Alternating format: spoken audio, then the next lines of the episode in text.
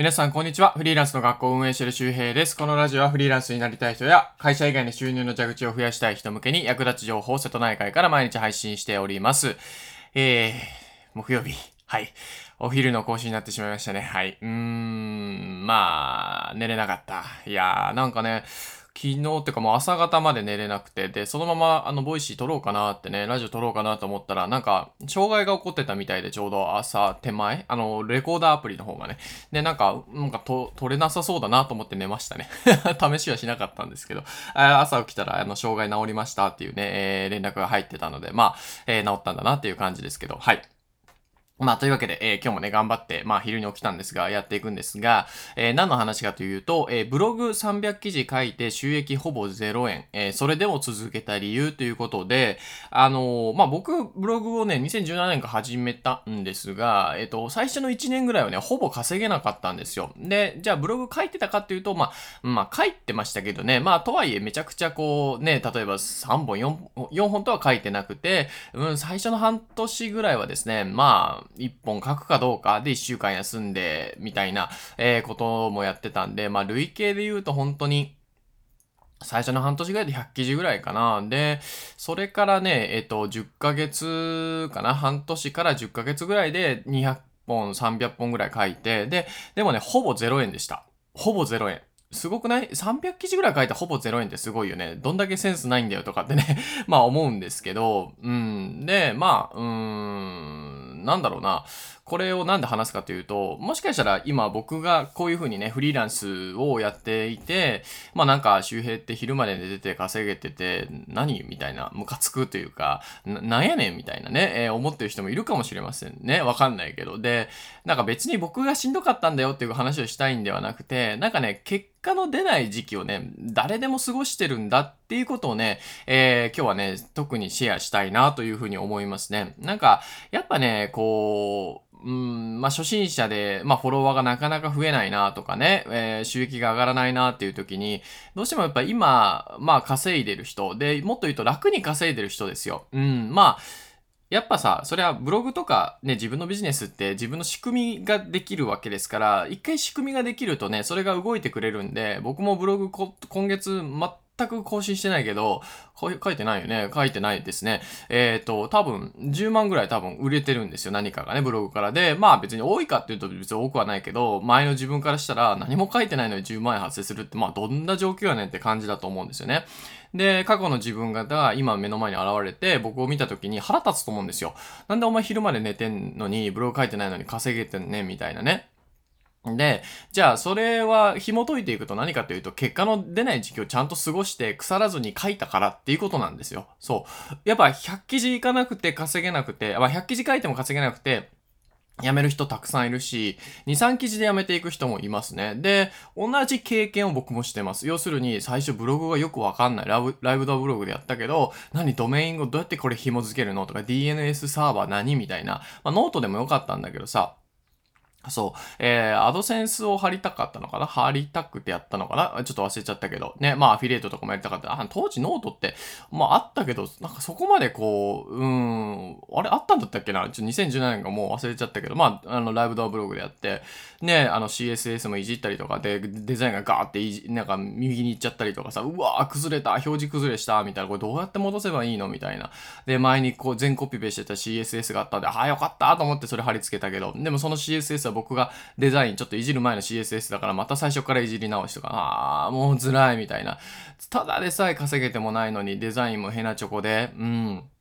ね、あの、書こうと思ってもデザインが微妙だから書きたくないとか、えー、なんかその、気持ちが乗らないみたいな状況が結構ありましたね。で、それでやっぱ書き始めても、ね、島暮らしの記事にアフィリエイト、なんかビットコインのアフィリエイトを貼り付けたら、まあそれはま当たり前だけど発生しないんだけど、えー、やっても、でも全然クリックもされへんや、みたいなね。しかもまあ PV も、例えば本気で書いた記事がさ、3PV とか 5PV で、これ、3とか5とか誰が見ようんやろなってね、逆にね、で、もっと言うとこれ自分の PV なんじゃないかみたいなね。で、そう、よく覚えてるのが、その自分が自分のブログを読み返す時の PV をどうしても換算したくなかったんですよ。で、これはなんか IP アドレスとかでブロックができるんだけど、どうしても何回やってもね、アクセスがカウントされちゃったんですね。で、それが僕はすごい気になってブログ書かなくなったんですよ。要するに自分が読んでる PV が入っちゃうのが嫌で、よくわかんない理由だよね。もう何にこだわってるのかわかんないけど、当時ね。で、それをこう、ちょっとね、あの、知り合いに聞いたら、あの、いや、まあ自分の PV は、まあもうしょうがないでしょと。1日3、ね、3とか10とか、もしかしたらね、何回見返して30ぐらいいくかもしんないけど、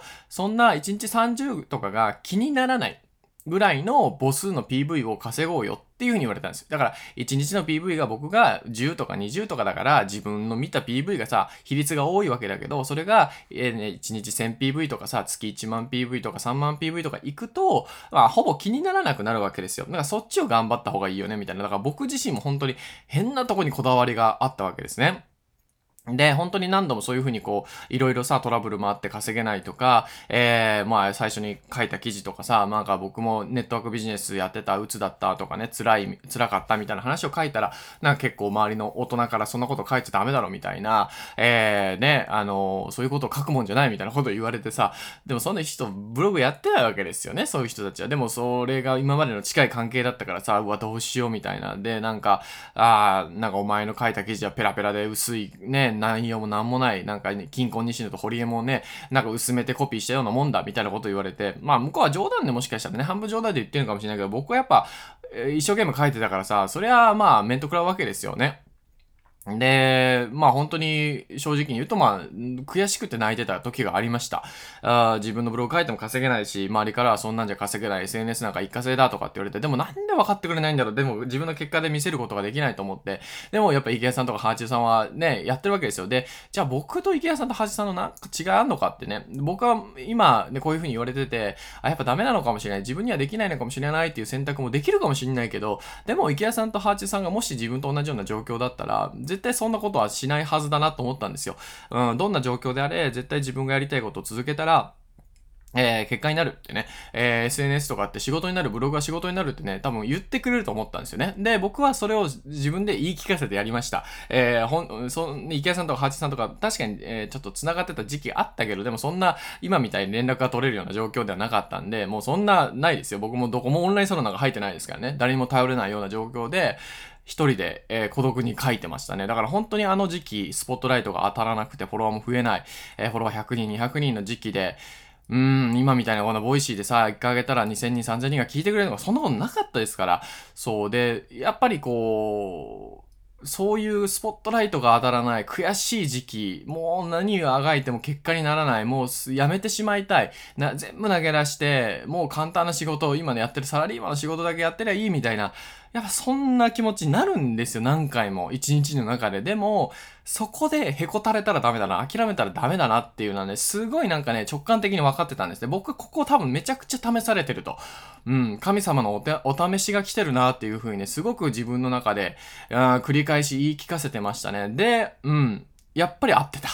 合ってた。やっぱ続けてよかったなと思います。本当に、まあ500記事、600記事ぐらいになってからかな、だんだん本当にブログが月10万、20万いくようになって、で、やっぱフォロワー数も1万人とか超えてきたりとか、 Voicy もこういう風になってきたりとかしたら、本当にこう月2、30万稼ぐというのが、もうむしろ2、30万だけ稼げっていう方が難しい感じですね。いや、どうしてももう、どんなに減らそうと思っても5、60万とかにはボトムがなってるかな。だからこれがまあ、もっと減らしてもまあ100万とか200万切らなくようになったら多分いいと思うんですけど、なんかこれを聞くとさ、羨ましく思うと思うんですよ。でも僕もそういう風に同じこと思ってましたから、なんかこうフォロワー多い人とかが、まあステージの上に上がってるような気がして、キラキラ見えて自分は全然稼げてなくて、なんでこいつは稼げるんやみたいな、フォロワー増えるんやみたいな、おとましく本当に思ってましたよ、妬ましくね。でも、そこで腐っちゃダメだな。自分もそのステージに絶対上がってやると、スポットライト浴びてやるっていう風に、うん、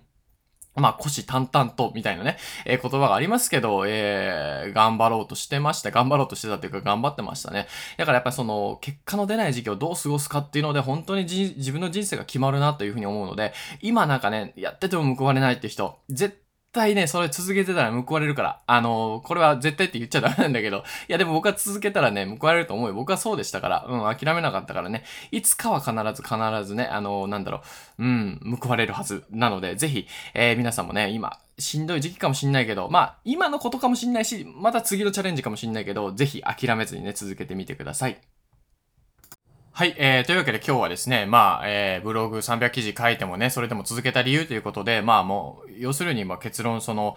まあ、うまくいかない時期が、本当にその後の人生を決めるから、まあ、300記事書いて0円か。まあ、でも全然いいんじゃないっていうか、まあ、むしろ300記事書けたのすごいじゃん、みたいなね。あこれ続けてたらいけるよな、っていうふうに、やっぱ思って、えー、続けましたね。あなので、まあ、それはもちろんさ、ただただ書いてるだけじゃダメなんだけどね。ダメなんだけど、でも、それでもやっぱこう、続けるっていうことはすごく大事なことだな。やめないってことはすごく大事なことだなっていうふうにね、えー、腐らずね、えー、改善しながらね、工夫しながら、そして楽しみながらやっていくっていうことが本当に、えー、心底大事だなというふうにね、ね思います。